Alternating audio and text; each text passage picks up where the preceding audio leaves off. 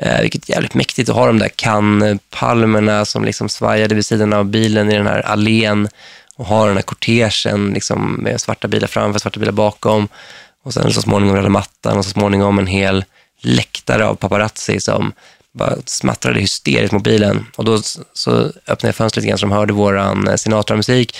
Start spreading the news. Och så hade jag solglasögon på mig lite halvironiskt för jag tänkte bara nu ska jag maxa den här, maxa den här upplevelsen och känna på hur, hur det skulle vara om man, om man faktiskt var filmstjärna. Så gick jag ut med solglasögon och vit smoking bara för att maxa. Och då smattrade kamerorna ännu mer.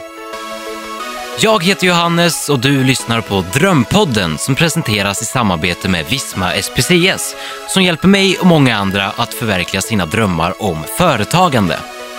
Med deras program Visma Ekonomi får jag enkelt översikt på mitt företagsekonomi. Programmet kan ta emot och skicka fakturor i alla format och med appen fotar jag smidigt av kvitton och informationen hämtas direkt till programmet. Visma Ekonomi har även automatisk avstämning mot banken. Det här är helt enkelt en massa av smarta funktioner som gör att jag istället för att lägga för mycket tid på bokföring kan fokusera på det som jag tycker är roligast, som att stå här och prata med dig.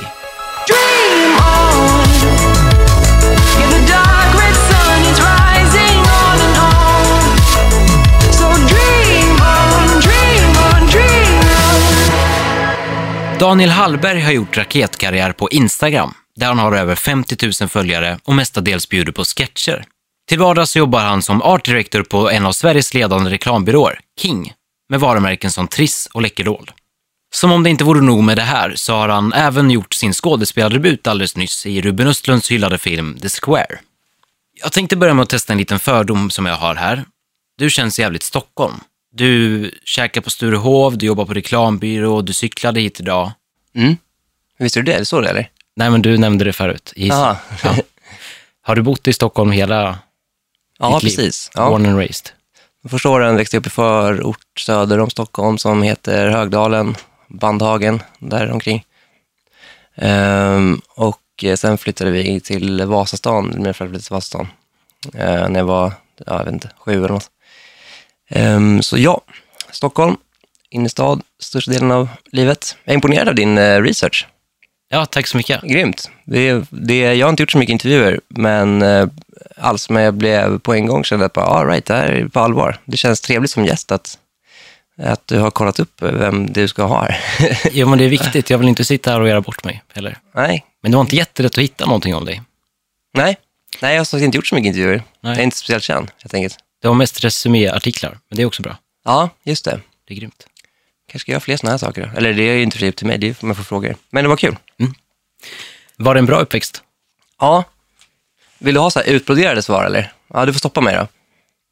Ja, det var en superbra uppväxt. Jag eh, växte upp där i Vasastan, som sagt var. Min eh, farsa jobbade i media och startade Z T V när det begav sig. Eh, och eh, så då kunde man liksom hänga där ibland efter skolan eller om det var sportlov och sånt där. Och det var en väldigt rolig tillvaro där.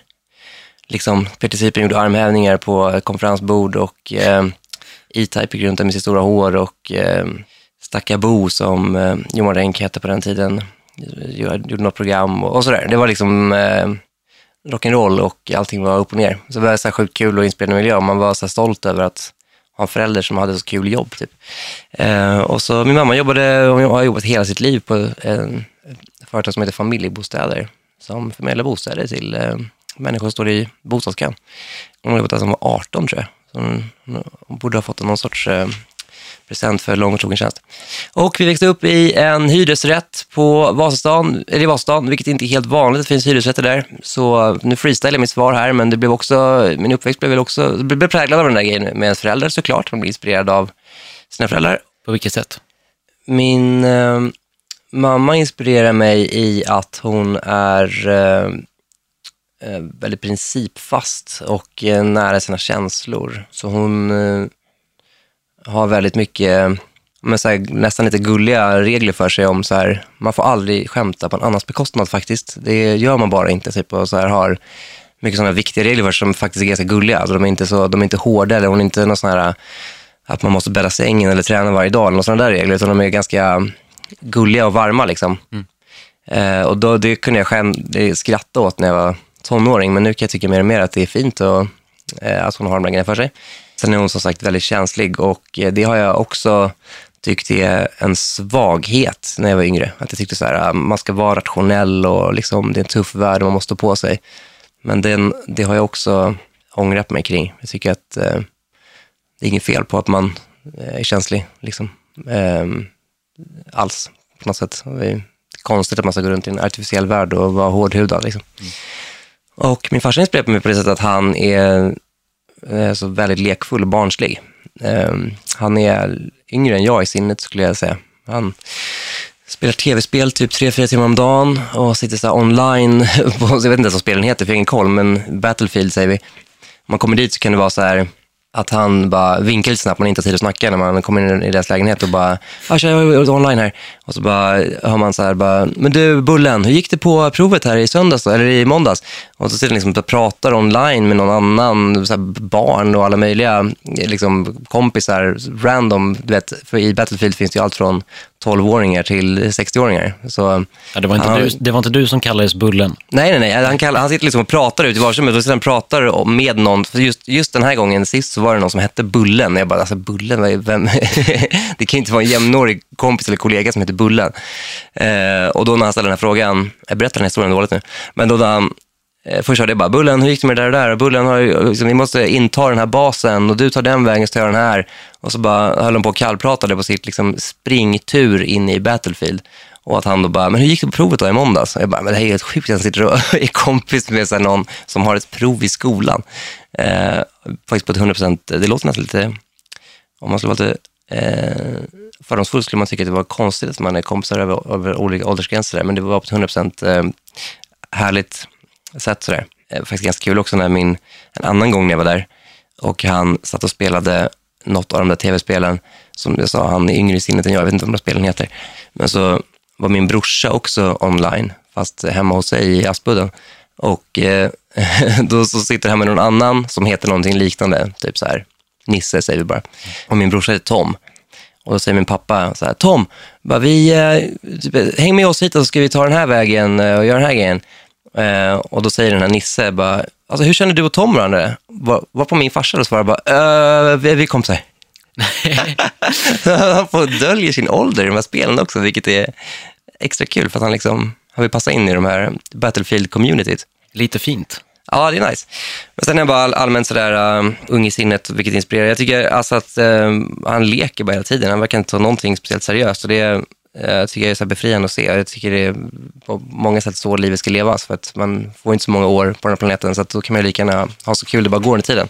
Så han liksom D J:ar på helgerna. Och man kan hitta honom på stora baren på Rish och stå och spela disco. Liksom, vilket kan vara en rolig överraskning om jag inte visste om det innan. Och han, ja du vet, ut och festar och de har en massa middagar och kompisar och de går på shower och de, ja, bara inspirerande lekfullhet som jag hoppas att jag eh, också har resten av livet. Du och din pappa är ändå inom samma bransch nu för tiden. Mm. Mediebranschen. Mm. Vad drömde du själv om när du var, var i tonåren? Såg um, du upp till honom eller ville du bli något helt annat? Jag ville bli artist och jag gjorde några ordentliga försök under hela uppväxten. Jag startade lite band och sådär, men aldrig tillräckligt bra och aldrig tillräckligt bra konstellationer. Så att det finns hur mycket musik som helst på datorn som ingen har fått höra för att det inte är tillräckligt bra. Så att ja, musik vill jag jobba med. Om vi kollar på din karriär då, mm. eller om man kanske börjar ännu tidigare. Du gick i gymnasiet då?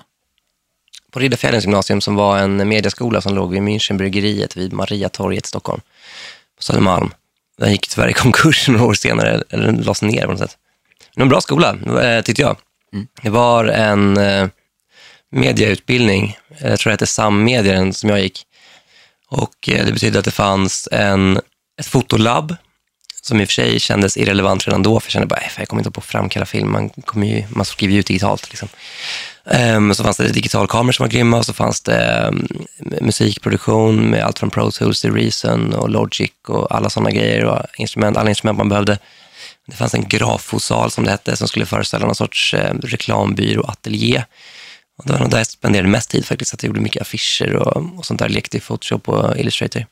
Och liksom lekte mycket, så man, jag var inte så jätteintresserad av de teoretiska lektionerna. Inte för att jag var dålig, jag hade ganska bra betyg, men jag var, det som var kul var ju att hålla på och skoja och skämta och, alltså på, med sina klasskompisar. Och att hänga i den där grafosalen. Det var grymt, man, man inser ju att, det har ju sagt tusen gånger förut, men just där, att det som man har kul med och det som man bara sitter och leker med eh, blir man ju så småningom lite bra på. Och då är det det man ska ägna sig åt, liksom.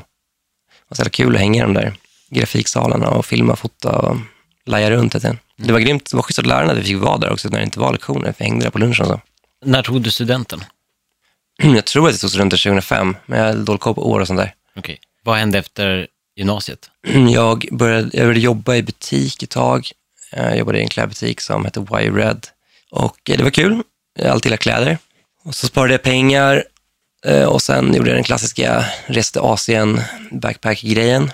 Det var också kul. Betade av många roliga länder där. Var, åkte tåg i Kina, vilket var intressant. Mm. Jag hängde i Indonesien, och Thailand och Malaysia och lite överallt. Och sen så började jag på konstskola. Ja, konstskola var jävligt kul. Då gjorde jag faktiskt film, mest film. Jag hade inte så mycket obligatoriska kurser. Jag tyckte att de flesta kurserna var ändå, var, passade inte mig riktigt.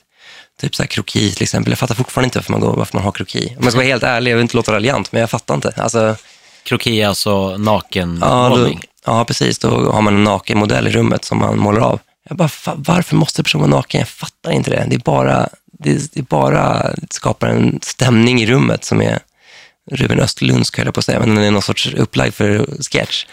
Eh, att liksom, du vet, man bara ser. Någon gång, jag, jag var på en enda sån där krokigrej på konstskolan och bara stod krokimodellen, som för det tillfället var en kvinna, hon stod på alla fyra, så helt, helt liksom brutalt ut så här, och bara med rumpan mot mig, så jag såg liksom in, du vet, man bara, var, varför ska det vara så här? Det är liksom, kan vi inte bara rita av en bild eller något? Och kan personen åtminstone tro sig på så där, är så jävla, vad är det här? Varför får man på med det här? Och de bara, det är för symmetrin och man ska lära sig människans proportioner eller vad det nu är. Mm. Och man bara, men ja, jag är svårt att köpa det alltså. Um, så det enda jag egentligen gjorde på konstskolan var film i stort sett. Ganska mycket filmer. Och de är ju faktiskt inte helt olika, de här Instagram-skämt jag håller på med nu. Um, bara att de oftast hade någon sorts uh, poäng eller liksom kommentar av något slag.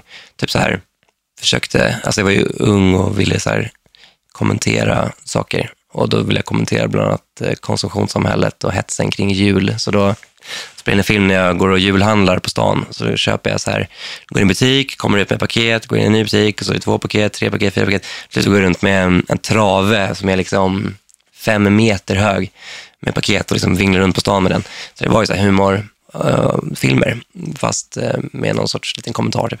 Och sen så läste jag, jag var lite förvirrad, så jag läste statsvetenskap, för jag tycker att det är jävligt kul med, eller jag, ja, men jag tycker dels det är jävligt kul att plugga, även om jag bara har gjort det, jag har bara pluggat på universitet i ett år, det var en del statsvetenskap, men det var extremt kul, det är så jävla härligt tillvaro att bara sitta och läsa hela dagarna, det var superhärligt. Dels var jag bara sugen på det, och dels så har jag alltid tyckt, jag tyckte statsvetenskap kändes så spännande, för att det heter ju på engelska political science. Jag gillade bara idén med att man försöker göra vetenskap av politik, och man försöker reda ut en gång för alla att man, är det bättre med den liksom socialdemokratiska modellen eller liksom högermodellen när man tror mer på konkurrenskraft och företagande? Kan vi inte bara reda ut det en gång för alla vetenskapligt? För jag har aldrig riktigt vetat vad man ska rösta på.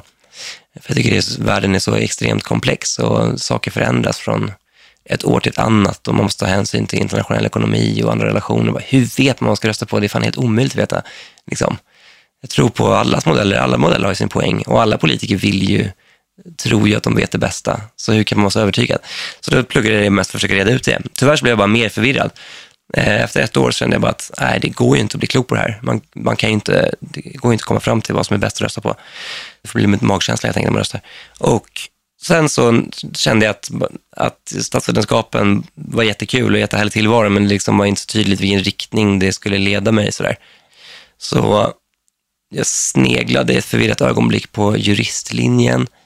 Det var ett väldigt förvirrat ögonblick. Jag var stressad alltså, i den där åldern. Då var jag väl typ tjugoett, tror jag. Jag var extremt stressad. Jag vet inte, du sa förut att vissa lyssnare är lite yngre och vissa pluggar och sådär. Och då kanske någon spetsar öronen som var på samma plats som jag var då. För att Jag var extremt stressad över eh, bostadssituationen i Stockholm. Och typ bara, hur fan ska jag fixa en lägenhet? Alltså det är typ omöjligt. Bara bodde i andra hand och tredje hand fram och tillbaka. Och helt plötsligt så bara ringde någon och bara, men nu är jag och min tjej slut så jag ska flytta hem igen. Så du får flytta ut lägenhet nästa vecka. Och bara fruktansvärt. Alltså man mådde så dåligt över det där. Och man bara försökte räkna, bara, hur funkar det med en bank? Och bara, aha, ska man... kontantinsats, men nu fan ska jag få hundratusen kronor från till kontantinsats, för det jag tror att det är typ räckte då eh, till liksom en etta i Fruängen. Eh, men bara, men alltså, hundratusen är helt omöjligt att få ihop det. Hur ska det gå till liksom? Så jag kände att jag måste skaffa ett ordentligt jobb som eh, är ett nio till fem jobb som inte är någon flummig statsvetenskap som bara leder till att man blir någon teoretiker och heller inte någon flummig krokikonstnär som bara eh, måste hålla på och fjäska för gallerister för att få in sin lön. Så jag var ängslig och rädd och mådde dåligt över det där.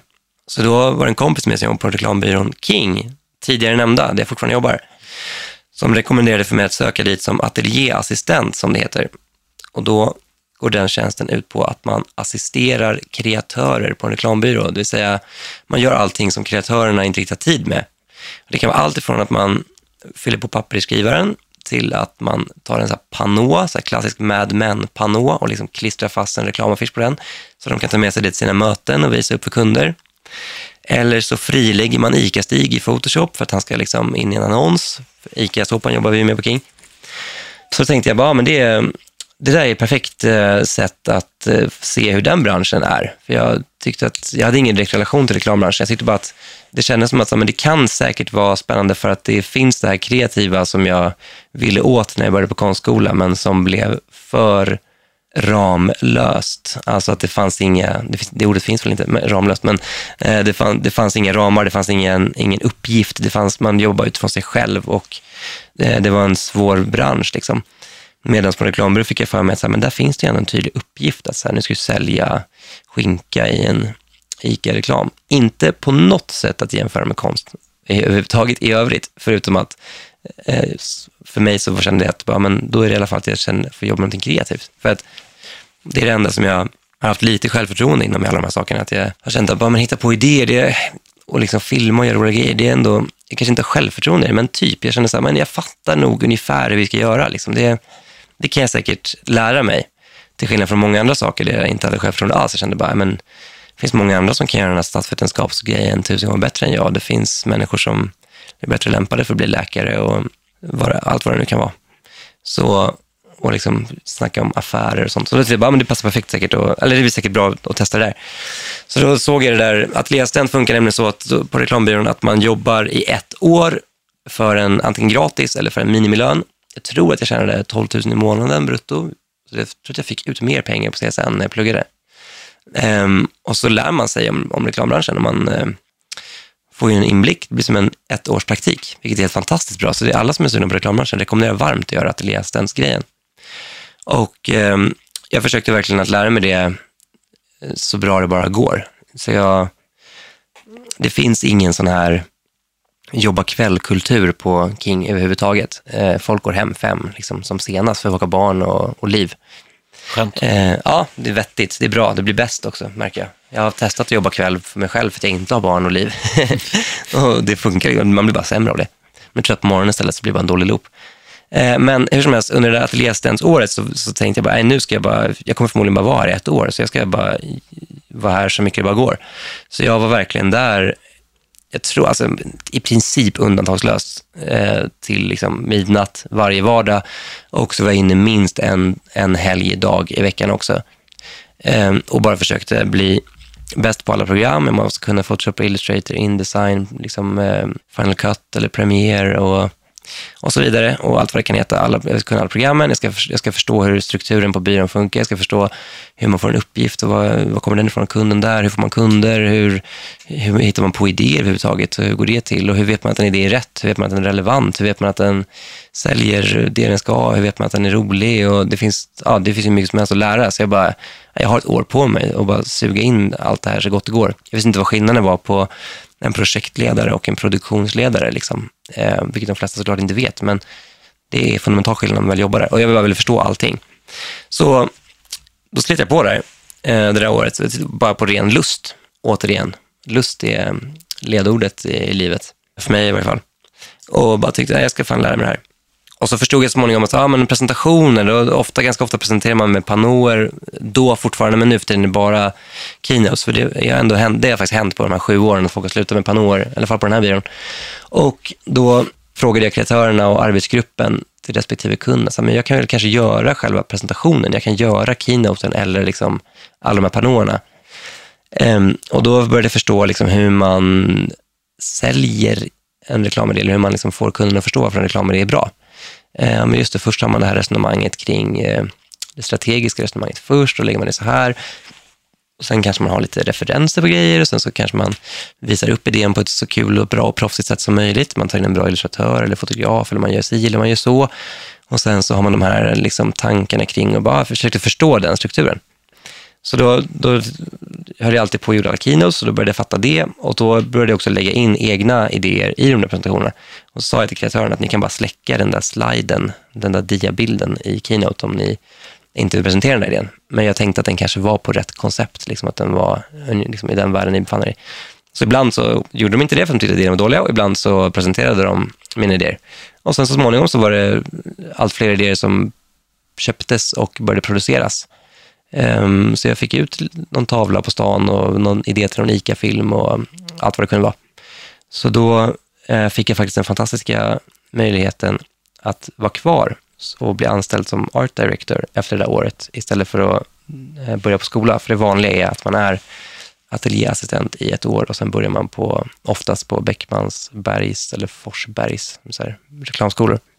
Men jag, jag slapp det, på säga. Inte slapp, för jag, det var ju en risk för min sida på ett sätt. För man, det är bra att ha utbildning i C V:et, men det var en fantastisk möjlighet att få frågan och få chansen. Och den tog jag, och så har jag blivit kvar där.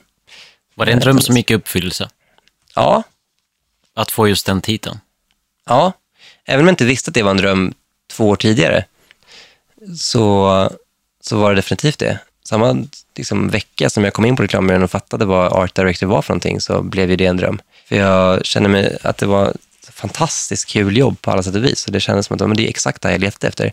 Det finns den här kombinationen av teori och kreativitet. Det finns affärer, är liksom det vi håller på med. Och införsäljning. Alltså det vi håller på med är att vi ska förstå en kunds problem, som ju alltid är ett affärsproblem på ett eller annat sätt. Antingen är det att varumärket mår dåligt, eller så är det att försäljningen går dåligt. Och då måste vi sätta oss in i det, och då måste man förstå så här, ja, men vad gör konkurrenterna och varför går det dåligt och vad tycker kunder generellt och vad kan man göra åt det? Så här. Då måste man förstå affärer, vilket är en kul teoretisk utmaning i vardagen. Och sen när man väl har fattat det, då ska man vara kreativ och lustig och, och sådär, och liksom innovativ, och på innovativa sätt lösa de här problemen. Jag kände bara, ah, men det här passar perfekt. Det var ju mycket mer konkret än på konstskolan, där bara så här, gör någonting. Eh, för jag hade ingen historia att berätta där liksom. Bara average dude från eh, Vasastan. Jag har inget bagageuttaget, jag vet inte vad jag ska säga. Så det var, det var passade perfekt. Och någonstans därefter så kommer Instagram in i bilden. Ja, precis. Jag vet inte riktigt när det är, men det är det ett och ett halvt år sedan kanske. Mm. Som sagt, jag har dålig koll på tider och år.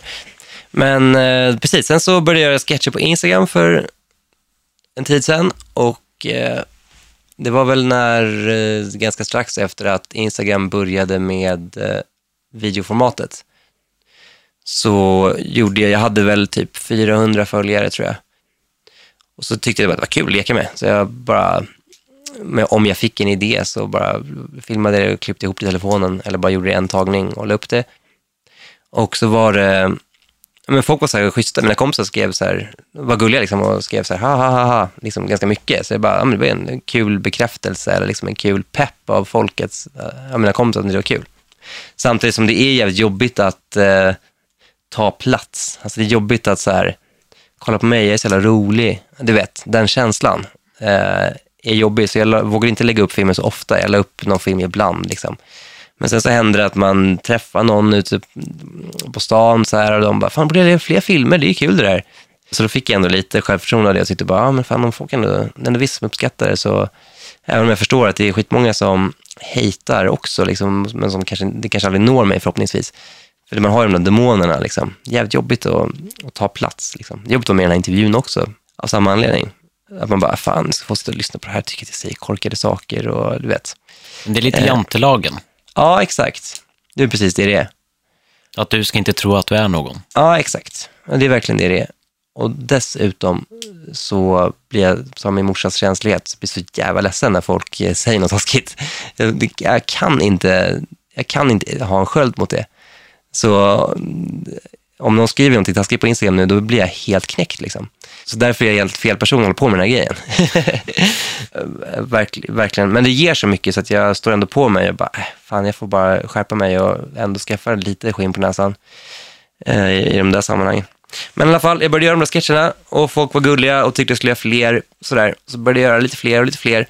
Och så plötsligt så upptäckte Hanna Widell och Amanda Schulman det kontot för att eh, vår gemensamma kompis Michaela Hamilton hade tipsat dem.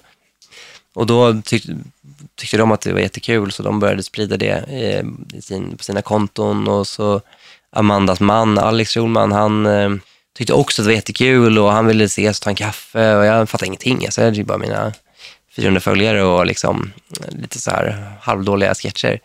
Men de tyckte det var skitkul av någon anledning. Så då, ja, de var väldigt så här gulliga och eh, uppmuntrande och liksom, så tack vare dem så gick jag väl från de där fyrahundra till typ, vad kan det ha varit så här, tio tusen på några veckor liksom.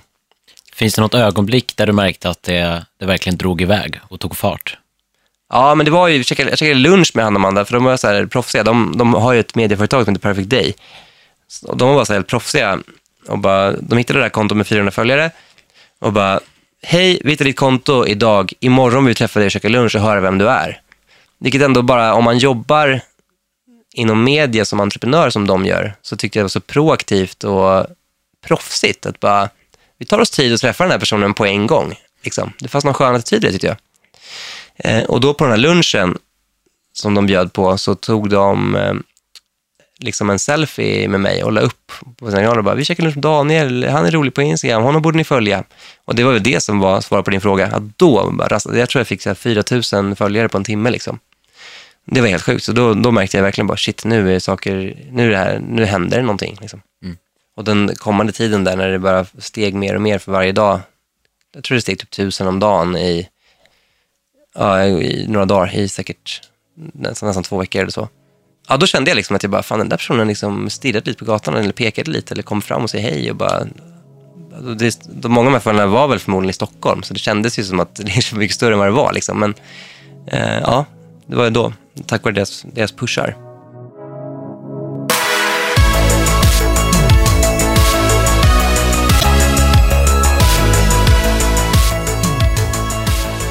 Och idag, ett och ett halvt år senare, eller vad det nu kan vara, mm. så har du omkring femtiofyra tusen följare, sist ja. gången jag kollade. Ja. Vad har det lett till? Det har lett till massa roliga, oväntade saker. Det är det som är så kul att fortsätta, och därför jag får stå ut med de där små taskiga kommentarerna ibland, för att man bara, fan, det ger så otroligt mycket. Det ska jag också säga på en gång, nu när jag ändå säger taskiga kommentarer, det är ju framförallt jävligt schyssta kommentarer. Det är ju en taskig på hundra snälla. Och jag blir så otroligt glad för de där snälla. De är, jag skärmdumpar i stort sett alla. Liksom, och bara sparar dem i ett särskilt album på telefonen. För att det är så jävla grymt att folk bara tar sig tid och så här skriva bara, fan vad kul du är. Alltså det är jävligt schysst att man gör det överhuvudtaget. Man, så här, att man inte bara kollar på någonting och scrollar vidare, utan att folk är så här gulliga och skriver. Det blir man så jävla glad för. Så det är nog det, mest, det, är det främst har gett. Att man bara typ tycker bättre om människor. Nej, men man blir så här, ja, det finns fan mycket kärlek. Det, är det finns hopp för mänskligheten. Ja, lätt att man glömmer bort när man på konsumerar kvällstidningar lite för mycket. Att man bara, men eh, folk är gulliga och tar sig tid och skriver meddelanden och skriver, ja, även så här privatmeddelanden som kan vara lite längre och, och liksom mejl och sånt där. Det är jävligt fint alltså. För något som är så lökigt som mitt Instagram-konto. Fattar då man gjorde någonting som var bra. Alltså fattar om man var... Och en Hellström gjorde musik som betyder något på riktigt. Han lär ju få liksom, han lär ju få så jävla mycket love. Men så det är grymt. Men så det har det gett. Och sen har det gett lite konkreta saker också i form av så här massa jobberbjudanden, vilket är, är kul för man, och på tal om att jag inte har någon utbildning och att jag började som ateljéassistent, så är det bara så, ah, det känns lite, lite skönt och tryggt då att man bara, men om jag får sparken från King så, så verkar det som att jag kan få jobb någon annanstans i alla fall. Liksom. Det är bara så här skön känsla när man är ängslig som jag. Eh, och sen har det gett eh, roliga andra grejer. Du nämnde ju The Square där, den här Ruben Östlund-filmen som jag fick en liten roll i. Det var ju sjukt kul. Det blev ju så stor grej då när den vann Guldpalmen och sådär. Jag fick hänga ner i Cannes på filmfestivalen och gå på röda mattan och så här. Det hade man ju, jag hade inte trott att jag skulle gå på röda mattan i Cannes tack vare Instagram. Det är stort. Ja, det, det var ju fint tack vare Instagram, men lite, lite om man ska vara så sliding doors-artad så kan man ju hävda att de hör ihop. Eh, ja, det var ju sjukt kul. Stört kul. Jag gjorde lite en superliten roll, nästan på statistnivå, men ändå med i Bonusfamiljen, heter den så? Ja, Bonusfamiljen på S V T som F L X gör. Eh, också bara kul. Kul att få vara ute på och jämföra då. Bara, men nu, först har jag filmat med Ruben Östlund som eh, spelar in en scen i två dagar, så som vi gjorde, vilket är eh, liksom, intressant metod. Och sen så var jag ute och gjorde motsvarande scen med eh, F L X, där Eddie Ågren regisserade, som gör den tillsammans med Felix Hangren. Och då spelade vi in motsvarande scen på typ fyra tagningar. Vilket är så det funkar, det är ingenting konstigt. Men bara, okej, okay, det kan vara så här olika. Så här, sjukt lärorikt, sjukt kul att få testa.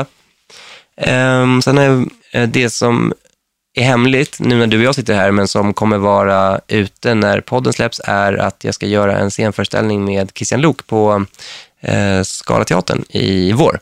Kul. Eh, ja, svinkul. Extremt kul. Den kommer heta Senkväll med Lok och Daniel Hallberg. Senkväll stavas S C E N. Så det är en flört med hans tidigare Senkväll med Lok, som P T fyra. Ah. Men nu är det en senkväll. Så vi ska bjuda in kända gäster och eh, han intervjuar och jag gör allting runt omkring i form av spelar musik och försöker vara lite sidekick under intervjuerna och eh, gör sketcher och hittar på roliga grejer på scenen med gästerna och sådär. Fixar du biljetter? Eh, ja, det kan jag. Visst. Nu har, eh, jag var tvungen att säga det här liksom. Så ja, det exakt. Spelat. Exakt. Ja. Det blir fruktansvärt personligt förändrat efter ingen om vilken sen. De då hade frågat då det, jag bara, va? Nej, vem är du? Exakt. Nu måste jag vara trevlig för att det finns folk som lyssnar. Exakt. Ja, du var ju en riktig douche i, i hissen upp faktiskt. Så, verkligen. Ja, jag vägrade säga hej förrän micken var på. Exakt, så är det. Rökte inomhus, tog taxi hit, med sol, kom upp i solglasögon och cigg ur taxin. Och två vakter. Två vakter. Ja. Det kanske största av det här, med det allt i alla fall, är just The Square, filmen. Ja. Hur eh, fick du rollen? Castingagenten. Kastaren, Paulin, hade sett mitt Instagramkonto och hon var kompis med eh, min kollega Martin Söder. Han var som copywriter på King och jag jobbar som A D, så vi brukar jobba i team och vi är kompisar privat sedan länge också, sedan flera år. Och eh, Ruben kastar ofta från verkligheten. Vi spelar ju två P R-konsulter, eh, vilket är i princip det vi jobbar med. P R-världen är ju snarare lik reklamvärlden. Så han hade, eller de hade kastat, Ruben och Paulin hade kastat flera olika kreatörer från olika P R-byråer och reklambyråer runt om i Stockholm.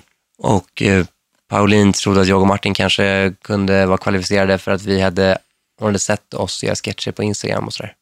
Så det var så. Så då fick vi gå på en provcasting och bara typ improvisera lite och läsa några repliker. Och så filmade de det i något rum och så sa de, ah, tack, vi hör av oss. Och sen så hörde de av sig efter en vecka och frågade om vi ville komma på en, vad heter det? Second casting, säger jag. Jag hittar på ett ord, men det låter bra. Ja, vi kom på en andra casting och då, det var skitkul. Då, det var en väldigt surrealistisk upplevelse. För då, satt, då hade Ruben Östlund lånat Roy Anderssons liksom lokaler, han har nästan han har ett helt hus typ på Södermalm eh, som han har som ateljé och biograf och studio och bostad, tror jag. Jag är lite osäker på någon bostad, men jag tror det. Det är en speciell plats liksom. Och då satt Ruben där och då var det bara jag och Ruben Martin och så hade vi en typ, ja, jag tror nästan det var en tre timmars session där eh, Ruben började med att berätta hela filmen, vilket var extremt ambitiöst på en casting. Han var noga med att vi skulle vara införstådda i exakt vad han ville åt. Och det var liksom idén om filmen. Ehm, och sen så pratade vi lite så här spaningar kring eh, reklam och möten och kunder. Och liksom vad det är störigt när någon säger i ett möte. Hur brukar det gå till när man säljer in en idé? Vad är irriterande när ens kollega gör det? Vad är kul när man råkar presentera ett sätt på fel, eller prata lite generellt kring så här, stämningen i möten.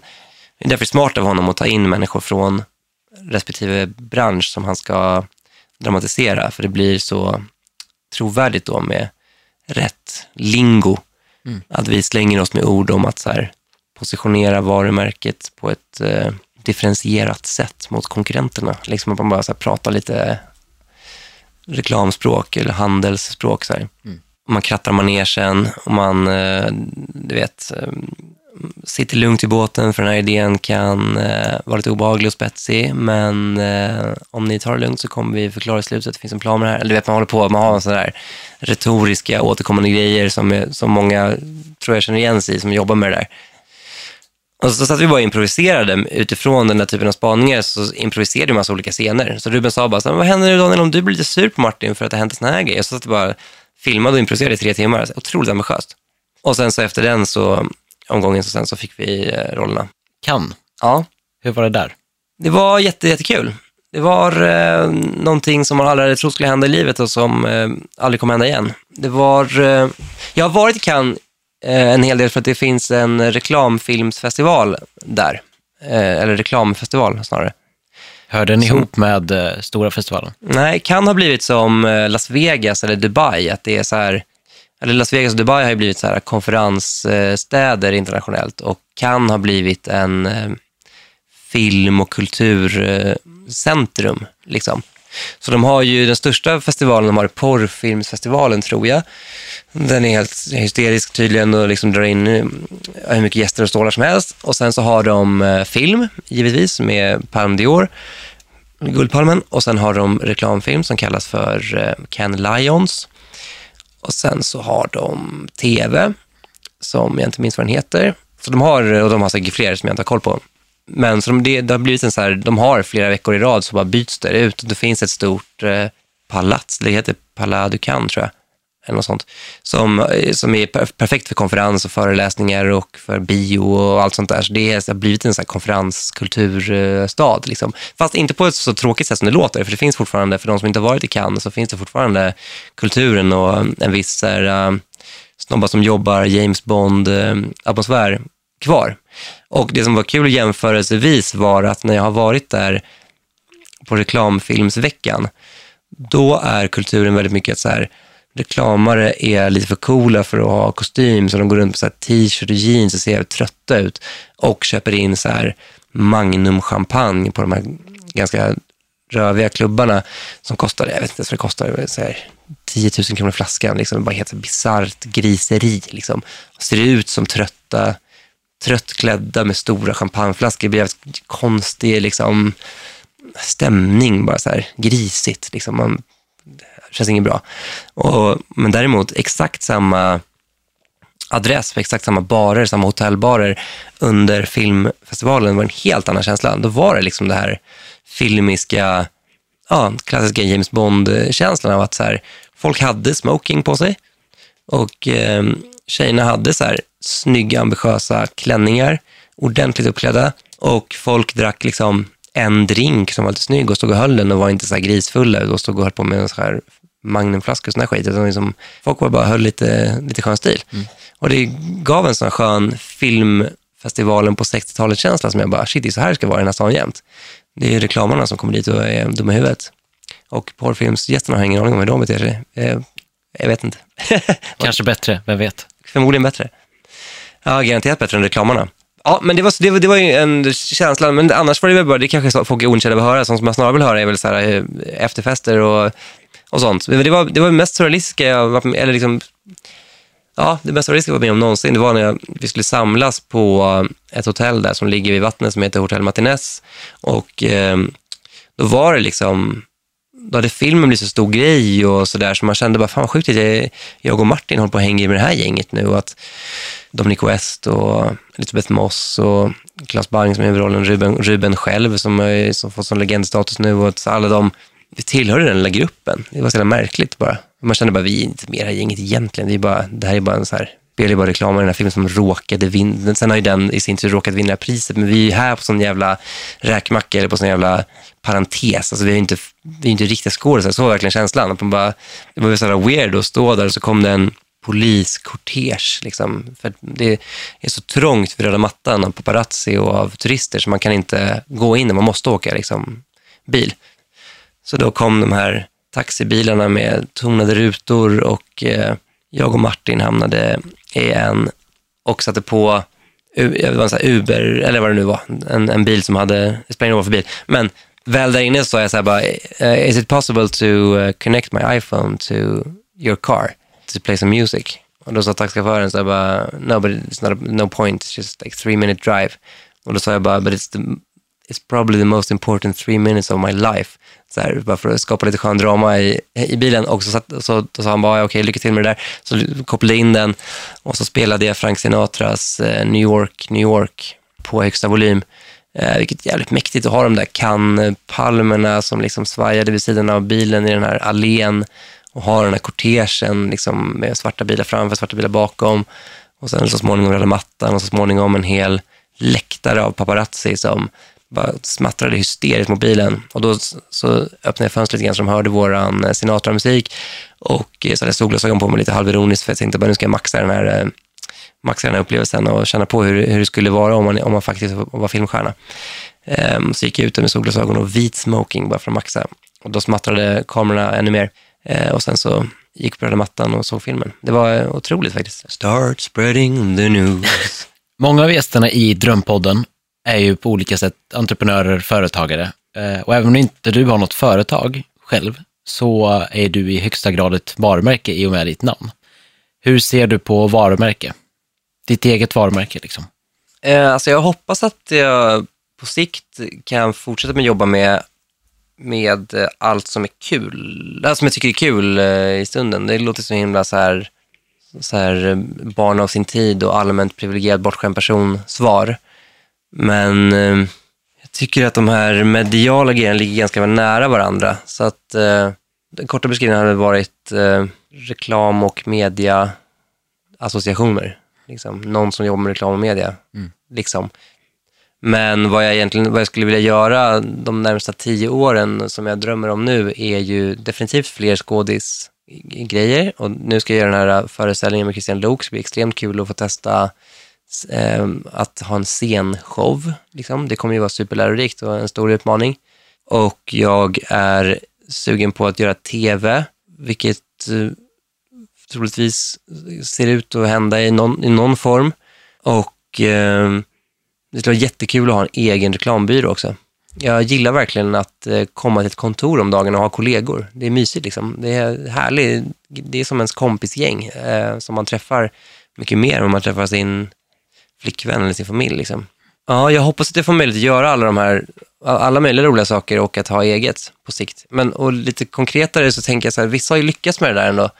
Det låter så stöddigt att säga så här bara att man kan vill göra lite allt möjligt, men jag säger inte att jag kommer göra det bra, men jag skulle vilja prova. Så som jag tycker Felix Herngren är extremt inspirerande. Att han har sitt produktionsbolag. Man sitter där på morgonen liksom och svarar på mejl, dricker kaffe och har den här... Du vet, han får ha julfest med kontoret och han får eh, fredagsöl och allt. Jag gillar verkligen den här måndag till fredag nio till fem-grejen. Jag tycker det är härligt att ha kollegor. Så han får det och sen så får han regissera när han tycker att ja, men den här tv-serien vi har hittat på nu, den ska jag regissera. Eller den här långfilmen eller vad det kan vara. Och sen när han tycker att ja, men jag skulle kunna spela den här personen i Solsidan, då går han in och är skådis. Och det tycker jag verkar så kul att eh, få en karriär som är så varierad. Mm. Det skulle vara grymt om, jag, om det är någon som är intresserad av mig fortfarande om, om tio år. Då hoppas jag att det är så här flera, det är så jävla mäktigt med, och, in, och imponerande när man ser någon där det står så här, du vet, skådis, musiker och bla bla bla. Då blir man ju så här, åh oh, shit, du verkligen... Eh, Du har lärt haft kul. Ja, du har haft kul liksom. Ja. Det har inte bara varit så här, tandläkare, punkt. Inget ont om eh, folk som gör en sak i livet. Och speciellt inte om tandläkare, för vad vore samhället utan dem? Men eh, personligen så tyck, blev jag bara en, en, ännu mer så här, ja, men, eh, inspirerade människor som, som lyckas liksom byta, bara först var tandläkare och sen var författare. Det blev så här, fan, eller du vet, Jens Lapidus, bara först advokat, men också skriva böcker. Det blev så här, fan, kul att du håller på, på med lite av varje här liksom. Du pratar om eh, egen reklambyrå. Mm. Finns det någon entreprenörsanda där? Eller är det just det här nio till fem som, som lockar? Vad betyder entreprenörsanda? Det är väl ett begrepp som man mest slänger sig med, tänker jag. Ja. Eh, men att det finns någon form av eh, vilja att själv driva ett företag och bygga upp det från grunden. Ja, exakt. Den andan finns. Det finns ju ett tak förr eller senare som anställd. Där man känner att så här, men, alltså jag säger inte att jag känner det just nu, men jag tror att om man jobbar med en sak i liksom tio femton år så kan jag bara föreställa mig att man känner så här, men nu skulle jag ju lika gärna kunna vara den som bestämmer varför vi ska ha julfest och eh, återkommer till julfest som att det vore någon kul grej. Men, eh, det är snart dags då. Exakt, snart får jag äntligen gå på julfest. Jag älskar vår julfest på King, de är asroliga. Men eh, sen får man faktiskt mycket mer pengar, alltså quite frankly, det är rätt jävla stor skillnad på min lön och min chefslön. Det ska vi väl inte hålla på och sticka under stolen med. Det är liksom, det är ingen liten skillnad. Så en sån sak, det ska jag erkänna, är en drivkraft i det också, för att det skulle vara jävligt skönt att eh, ha råd och om man lyckades betala av bolån eller man hade råd att bo i en liksom fyrarummare när man är fyrtio eller man hade råd att ge sina barn en iPhone liksom, eller åka utomlands. Det hade varit grymt om man, vad kostar det? Jag fattar inte folk som har råd att åka utomlands som är barn. De, det kostar så här hundratusen typ, för en vecka i Thailand. Man bara, hur har ni råd med det? Alltså jag kommer inte kunna spara ihop till det på en lön. Så att eh, den driv, stålardrivkraften finns ju där av lite sådana skäl också, att jag bara, jag är jätteglad för min tillvaro, jag, jag, sådär. Men det vore kul, och det, det är ett, ett av argumenten. Och kul att sätta ihop, ett, sätta ihop ett gäng och bara bestämma vad det ska vara för kultur och försöka liksom, det tror jag är skitkul. Mm. Så att det skulle vara roligt. Återigen, lust är väl det främsta. Det skulle vara, det skulle vara ett kul projekt att ge sig på mm. någon gång. Tror du att du alltid kommer jobba inom den här branschen? Reklambranschen? Inte nödvändigtvis. Nej, det, nej, det vet jag inte nödvändigtvis. Det vet jag faktiskt inte. Nej. Jag vet inte. Jag, det vore kul så reget, men om det kan lika gärna inte bli av så här, för att det är svårt eller något sånt där. Eh, och jag, jag känner mig med att man, jag, jag har eh, inte så mycket kontroll över livet som jag trodde. Eller har trott ganska länge. Så om det skulle dyka upp någonting nu som var så här, man ville vara skådis i en tv-serie, det kommer ta ett halvår, liksom, om det var en asstor grej och det sker om eh, Om, om jag råkar vara på en plats i livet där jag bara är, är färdig med reklam, då borde det liksom, blir det väl det ett tag och så får man se vad det leder till. Så att jag, jag vet inte faktiskt. Har just nu tycker jag det är skitkul. Mm. Har du några drömmar just nu? Ja, ähm, att få de här sakerna gjorda helt enkelt. Alltså, det vore faktiskt kul att ta upp musiken igen. Jag har försökt om, omgångar, men att göra musik, att äh, göra fler skådespelgrejer, att göra scenföreställning, att, få, bara, att göra grejer. Inte bara sitta och snacka om det, utan får några grejer gjorda. Och så avslutningsvis, om det är någon som lyssnar på det här och eh, vill våga, oavsett om det handlar om att börja med Instagram-sketcher eller att, att man vill jobba på en reklambyrå eller starta företag eller skådespela i en långfilm, vad har du för tips för att våga ta steget? Ja, oh, shit, jag måste svara lite längre på det. Jag kommer kanske inte bli världens bästa svar, men jag tycker det är så jävla viktig fråga, så jag vill ändå ta, ge det lite tid. För jag tycker att jag har sett på nära håll med kompisar som är så här superbegåvade på alla möjliga saker. Om det så är att det är någon som är världens bästa jurist eller eh, liksom eh, matstylist eller eh, skådis eller vad det än kan vara. Och så bara, alltså vågar man inte. Eh, för att man, man har jante och man har olika demoner och självkritik och sådär. Det är så beklagligt och det, det, är så, det är så synd, för då sätter man verkligen tydliga kroppen i, i sitt eget liv liksom. Så att eh, jag tycker det är en superallvarlig grej. Så att om man, om man håller på och inte vågar, Så, så måste man hitta någon sorts så här, jag har som sagt att det var läskigt att lägga upp Instagram-filmer i början, men så, så vågade jag ändå det, och så vågade jag lägga upp, istället för att lägga upp eh, en varannan månad så blev det typ en i veckan, och så vågade jag eh, och jag känner bara att nu kan jag säga, när, när det har gett så mycket i form av tidigare nämnda grejer, så bara känner jag det så jävla värt det, att jag bara, åh oh, shit vilken tur att jag vågade, och att jag vågade söka jobb på reklambyrån när jag inte var helt självklart kvalificerad. Jag bara, fan, jag får... Så att jag vet inte, personligen så brukar jag väl typ bara sätta på mig någon sorts skådespelargrej och bara så här, just do it. Att jag, att jag så här, det är inte jag som gör det liksom. Jag tycker fortfarande att det är, det är jobbigt att lägga upp filmer på Instagram. Men det är som att jag bara, ja men nu är det inte jag som gör det. Det här är liksom som att typ träna eller någonting. Du ska bara ut och springa den jävla milen. Bara ut och spring nu. Det är inte kul, men det är bara att göra det typ. Det är ju någon sorts, man går in i en roll typ. Samma sak som så här, löneförhandling också, fruktansvärt. Det är också helt värdelöst, men man måste ju göra det. För om man inte gör det så går man upp med samma lön hela livet. Så det tycker, man måste bara hitta en, en metod som gör att man får en knuff i rumpan, för att det är världens viktigaste grej. Eh, annars så blir hela ens liv sämre om man inte vågar. Det är fan allvarliga grejer, men man kan inte hålla på så. Det är oschysst mot sig själv att sabba sitt eget liv om man ska vara lite dramatisk. Så jag har använt eh, skådis, alltså bara tänkt så här, äh, det här är, det är inte jag som säger ja till det här just nu, utan jag, jag, det är inte jag som smsar den här personen och säger, borde inte vi ens enförsäljning tillsammans? Alltså, det är inte jag, nu, det här bara händer. Jag brukar göra de här grejerna, ofta när jag har något initiativ så brukar jag göra det just när jag har varit ute och sprungit, för då har man ju den här runners high, man är ganska endorfinhög. Så då har jag märkt att jag vågar grejer lite mer när jag har sprungit. Så om jag har ett mejl som jag inte vågar skicka, en fråga som jag inte vågar ställa, ett samtal som jag inte vågar ringa, en, ett initiativ jag inte vågar ta. Jag vågar inte sätta den här snöbollen i rullning, för det är så jävla läskigt om personen svarar ja och sen är det igång. Då brukar jag faktiskt avsiktligt bara, jag, jag tar, tar, tar tur med den där tanken när jag har varit och sprungit. Och då brukar jag vara lite så här runners high, och då, bara, då är jag liksom dopad. Och så drar jag iväg den där frågan och så bara skäms jag efteråt, men då är det redan igång. Liksom. Så typ någon gång skulle jag göra en, en så här skämtintervju på Instagram och jag bara, ska jag fråga Josefin Ginder? Så bara, fan vad pinsamt, bara, och kommer jag säga nej? Och så bara, och det kommer dåligt, och bara, nej, nej, nej. Och så bara tog jag en löprunda och så kom jag hem igen och bara, men nu drar jag iväg det smset bara, så, så. Och när det väl är skickat så måste, då är det ju no turning back liksom. Så ja, det var ett långt svar. Tack så mycket för att du ville komma hit och prata drömmar. Tusen tack för att vi fick komma. Mysig podd.